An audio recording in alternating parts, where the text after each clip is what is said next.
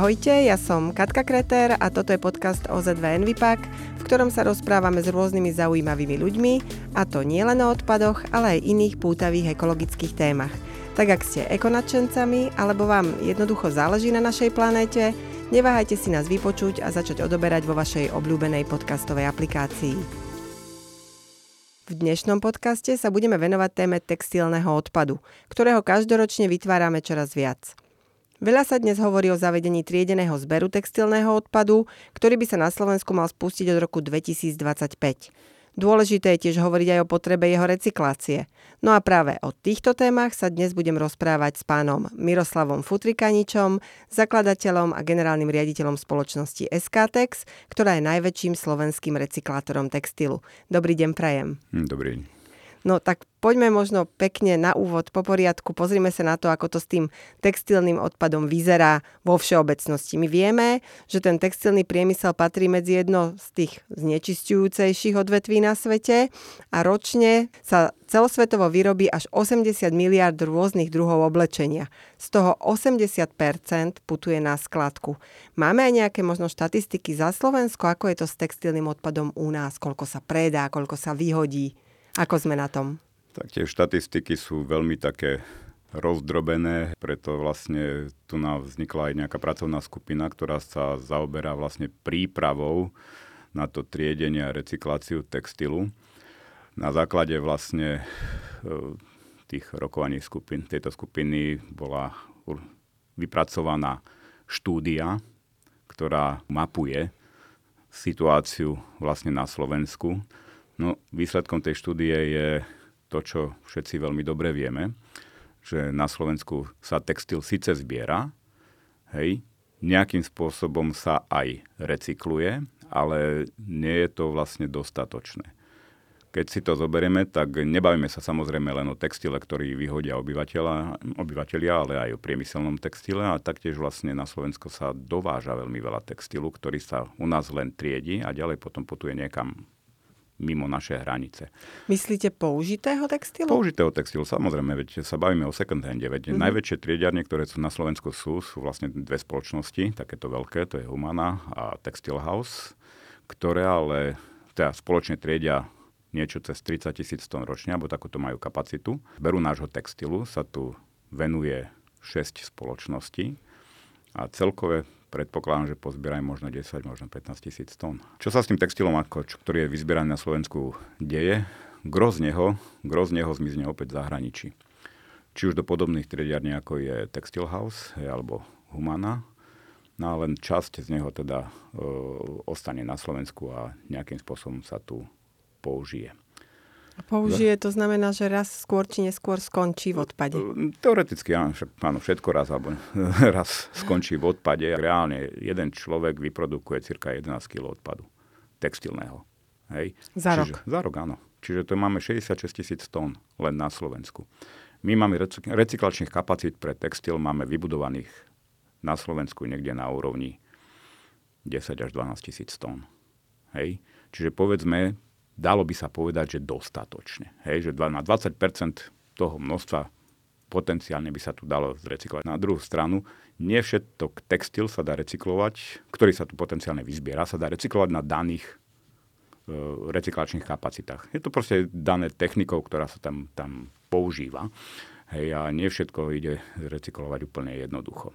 Čiže väčšina týchto kapacít, ktoré tu sú, slúži de facto na recykláciu priemyselného textilného odpadu. Aj ten čo aj si, z hľadiska... Čo si môžu pod tým napríklad posluchači predstaviť? Priemyselné odstrežky, oresky a podobné. To všetko, čo vzniká vlastne v rámci výroby nejakých textilných výrobkov. My sa, by sme sa tu nám mali vlastne baviť o tom gro textilu, ktorý to, tu nám vznikne. A to je to, čo my ako obyvateľia vyhodíme. Alebo vyhodíme, alebo teda nepoviem, že vyhodíme. Ktoré už prestaneme používať. Všetko, čo sme si raz na seba zobrali, znamená, že do toho už bola daná práca, bola do toho daná energia, a je škoda tú prácu a energiu, ktorá do toho bola daná, nevyužiť. Hej. Toto by sme si my ako spotrebitelia mali uvedomiť a začať rozmýšľať, ako, čo s tým výrobkom ďalej. Ako sa bude vlastne k nemu, ako sa k nemu máme ďalej správať. Je jasné, hej, že časť z tých výrobkov, ktoré na seba oblečieme, dokáže niekto iný na seba obliecť tiež. Hej, to to reuse, ktoré mm-hmm. momentálne využívame najviac. Hej, reálne môžem kľudne povedať, že v západnej Európe 60% vyzbieraného textilu končí kvázi v tejto kategórii. Zo západnej Európy takto vyzbieraný textil, ktorý sa tam takto zaeviduje ako reus, príde k nám na triedenie a až u nás v konečnom dôsledku zistíme, koľko z toho naozaj pôjde na reus, koľko z toho pôjde na nejaké na nejakú recykláciu a na nejaké už potom, povedzme, energetické zhodnotenie. Povedzme, že máme tu optimálny stav a všetok textil, ktorý vlastne na sebe máme, dáme do takéhoto kontajnera. Čo všetko tam bude? Hmm. Budú tam veci, samozrejme, ktoré sú super, pretože niekto sa rozhodol, že si ich len raz oblečia a už zajtra sa mu nepáčia. Hej, tak ich tam odloží. Povie si, niekto iný to využije. Hej. Skončí tam textil, ktoré sme si oblekli 47 krát a už má 4 diery v sebe. Mm-hmm. Hej. To už, tento textil si už nikto neoblečie. Hej, to znamená, ten skončí potom v rámci toho triedenia na, nejak, na nejakej kôpke na potenciálnu recykláciu. Ale skončí tam aj textil, ktorý na tú potenciálnu re- recykláciu sa nehodí. A ten musíme samozrejme oddeliť a budeme sa tešiť, keď skončí niekde v nejakom energetickom zhodnotení. Aký textil je napríklad taký, ktorý sa nedá vôbec recyklovať?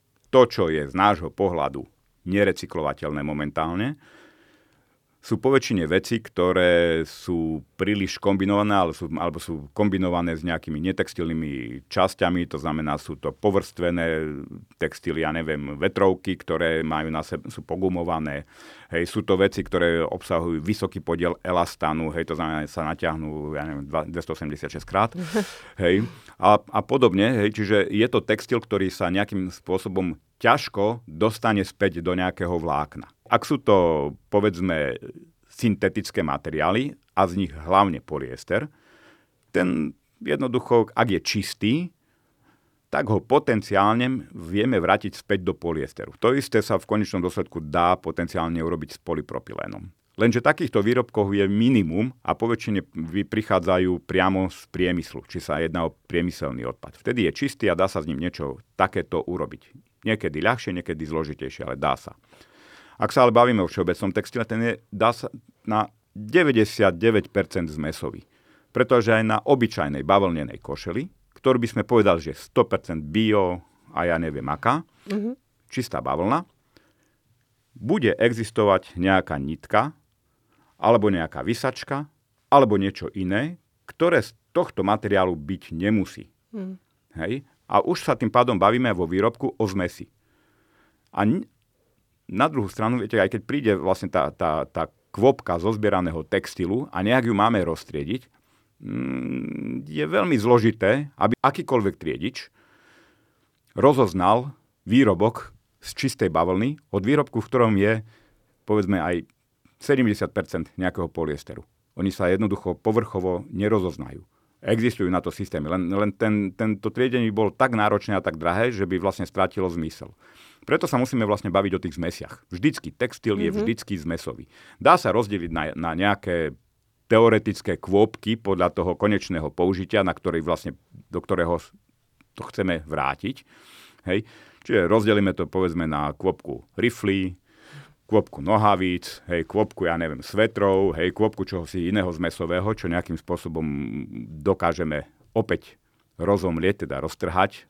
Mm-hmm. To je mhm. princíp, roztrháme roztrháme, roztrháme alebo zomelieme na nejaké elementárne čiastky, ktoré sa dajú vlastne potom následne nejako pojiť.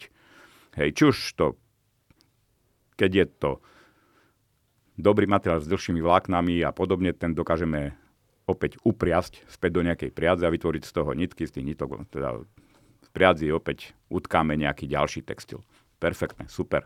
Mhm. Jedna forma recyklácie. Hej, máme ďalšiu formu recykláciu, to sú tzv. netkané textily. Hej, kde opäť ale musíme dať ten textil do formy vlákna a následne ho nejakým spôsobom prepojiť. Hej, či ho už prepojíme mechanicky, hej, alebo ho prepojíme tepelne, teda že ho nejak zlepíme dohromady. Je to vlastne, vytvoríme opäť nejaký, nejaký materiál, ktorý je niekde použiteľný. Deto, hej, vieme niečo len rozdrtiť, hej, na nejaké čiastky, premelieme, zomelieme, vytvoríme kopec hrudok a tie dohromady vlastne opäť nejakým spôsobom spojíme. Všetko dokážeme pozbierať, všetko dokážeme roztriediť, dokážeme z toho vytvoriť výrobky, ale musíme si uvedomiť, že tie výrobky ak sme ich vytvorili, niekto musí opäť niekde použiť. My pracujeme s obalmi a neobalovými výrobkami. Mm-hmm. A celkovo, keď sa zaoberáme recykláciou, tak uh, vždy je jednoduchšie um, ako keby uprednostňovať monomateriály, pretože jasné, že tá recyklačná cesta pre je pre tie monomateriály vydláždená. To znamená, že sú buď iba z plastu a z jedného konkrétneho, alebo len z papiera a tak ďalej. Pri obaloch naozaj obrovské množstvo obalov má tú výhodu, že sú iba z jedného materiálu a tým pádom tá recyklácia je, no povedzme si, jednoduchšia ako pri tých rôznych materiáloch, ktoré sú spojené, neoddeliteľné a tak ďalej, nielen spotrebiteľmi, ale aj v recyklačnom závode. Pri tomto textile, keď vás vlastne počúvam, reálne vidíme, čo si spotrebitelia chcú kupovať a čo kupujú. Chcú niečo, v čom im je pohodlno, čo nebude zapáchať, čo vydrží dlho nepokrčené. A toto všetko mi návráva, že to nebude nejako, nejakým monomateriálom, Presne. ktorý je vesmírneho charakteru a dokáže toto všetko jeden materiál. Tak, tak, tak. Práve to je cesta a preto je tak obľúbený textil, ktorý je zložený z týchto rôznych prímesí. Vy ale vravíte, že každá recyklácia takýchto prímesí je hrozne ťažko realizovateľné, alebo je ťažko identifikovať pri tých dnešných podmienkách, čo to vlastne za textil je. Aká je potom budúcnosť? Je budúcnosť, že to budú e, dotrieďovať stroje, ktoré budú presne vedieť chemicky, opticky zistiť, čo to je za materiál a budú vedieť s tým pracovať? Neviem, či toto je cesta, e, či toto je správna cesta. Hej?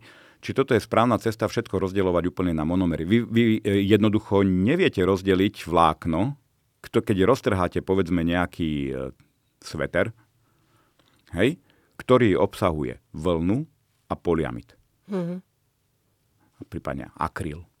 Hej? To sú vlastne zmesi, z ktorých sú, sú vytvorené vlastne tie svetre, ktoré nosíme po väčšine. Hej? Vlna, akryl, poliamid.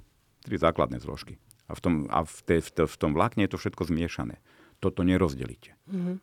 Toto nerozdelíte. Vy viete rozdeliť áno, keď je čisto poliesterové šaty, ktoré máme vlastne, máme nejaký poliesterový úplet na sebe, hej, dobre sa nám nosí. Ešte aj v tom, je, aj, ešte aj v tom sú nejaké elastany. Mm-hmm. Hej, čiže tiež ich vlastne neoddelíte. Skôr rozmýšľajme nad tým, ako využiť vlastnosti toho textilu. Veď bavme sa o vlastnostiach. Mm-hmm. Nebavme sa o zložení. Zamyslíme sa nad tým, aké vlastnosti textil má. Prečo si ho obliekame? Aby nám bolo teplo. Prípadne, aby nás chránil pred teplom. Áno. Čiže je to Aby izolačný materiál. Uh-huh. Je to izolačný materiál s vysokou tepelnou kapacitou po väčšine. Tak ho využijeme do tejto formy. Vytvorme z neho izolácie, ktoré tvoria nejakú alternatívu k tomu, čo vlastne využívame teraz. Momentálne čo používame? Polystyren, poliuretán, minerálnu vatu, sklenenú vatu. Všetko primárne zdroje. Máme ďalšiu vlastnosť čo tu máme, hej, na zemi nejaký koberec, tu na okolo seba, hej, povedzme nejaké akustické veci, hej, aby sa nám tu dobre hovorilo, aby sa nám tu dobre rozprávalo. To isté plní vlastne aj ten textil. Máme akustiku. Veľmi, veľmi dobré pre ten textil. Čiže opäť máme ďalšie využitie. Čiže ako máme ďalšiu vlastnosť v textile. To je zadržiavanie vody. S čím máme problém tu na, na Slovensku a všade vo svete? Zaplavujú nás obrovské dažde nemáme, nikto ich nezadrží, pretože sme si vyrúbali lesy. Máme špongie. Mm-hmm. Musí byť špongia z polyuretánu alebo z niečoho iného. Nie, tá, tá špongia kľudne môže byť z toho textilu. Hej? A vyrovnáme si presne to isté. Mám, robíme zelené strechy, robíme parkoviska, pán Boh vie čo všetko. Tak použijme tam to, čo už je raz niekde využité.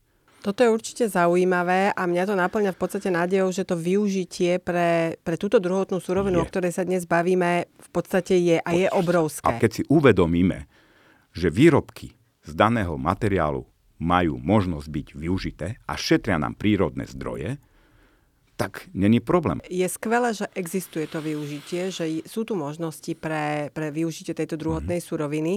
Na konci sa ale musíme pozrieť na to, aký je dopyt. A či tá súťaž v kvalite toho materiálu a toho využitia, využitia tých skvelých vlastností, o ktorých ste teraz hovorili, či nenaráža na konci na nerovnaké cenové podmienky a tým pádom je tu slabšia súťaž, prečo by si daný odberateľ, či už kto potrebuje izoláciu alebo zadržiavanie vody a podobne. Prečo by si mal vlastne vybrať v stávajúcich podmienkach tento materiál vyrobený z druhotnej suroviny oproti tomu, na ktorý je zvyknutý. No mne navráva, že veľakrát, pokiaľ nebude nejaká regulácia, sa bude rozhodovať práve podľa ceny. Samozrejme, on sa vždy rozhoduje. Každý obyvateľ, každý jeden, alebo dobre, povieme, nie každý, ale 84,5%, hej, aby som bol presný, hej, tak môžem povedať, že 84,48. Hej, obyva- percenta obyvateľov sa rozhodne podľa ceny. Ten zvyšok sa rozhodne podľa nejakého cítenia. Keď sa bavíme o tých izoláciách, tak si treba uvedomiť, že áno, izolácia je drahšia, má na to však svoje opodstatnenie. Za prvé ťažšia, akumuluje viacej tepla a tak ďalej, tým pádom nám povedzme zarába v budúcnosti. Hej, to znamená, nám znižuje náklady na kúrenie, na chladenie a tak ďalej. V budúcnosti. Hej. Veľkú mieru v tomto má asi vzdelávanie spotrebiteľov ano. a apelovanie aj na, aj na takú budúcnosť. A trochu sa mi zdá, že zatiaľ je to uvažovanie bežných ľudí veľmi krátko zrake, tak, tak. že je to o pokrytí základných e, potrieb a na životné prostredie jednoducho hľadia až v druhom a možno ešte v 26. rade. ďalšom rade. Hej, 26. Takže uh, myslíte si, že by tu mohla pomôcť možno nejaká pozitívna diskriminácia? Určite. Určite, ale to je cesta ako všade. My platíme recyklačné poplatky pri recyklácii batériek, recyklačné poplatky pri recyklácii plastov, recyklačné poplatky pri recyklácii skla. Jediné, kto z toho je vonku, je v konečnom dôsledku textil. A tá pozitívna diskriminácia, ktorú vlastne riešime všade, by samozrejme aj tu napomohla. Pretože by znižila, povedzme, cenu toho koncového výrobku. Hej. Veď keď sa, v, ja tam dokonca presadzujem veľmi pozitívnu diskrimináciu aby sa vlastne tie, tie náklady e, vyrovnali, pretože keď si zoberieme povedzme to 300 gramové tričko, či o neho za, ňo zaplatím o 30 centov viacej alebo 30 centov menej, myslím si, že si to nikto z nás nevšimne. Existuje v Európe nejaký, nejaká krajina, alebo vo svete možno nejaká krajina, ktorú poznáte, ktorá nejakým spôsobom má tú víziu, ako na, narábať s touto druhotnou surovinou, ako ďalej spracováva ten textil, že by sme sa mohli dívať na nejaké best practices zo zahraničia? Úplne, myslím si, že úplne ani veľmi nie. Hej, ono všade to je rovnaké my sme krátkozraky, všeobecne. Hej.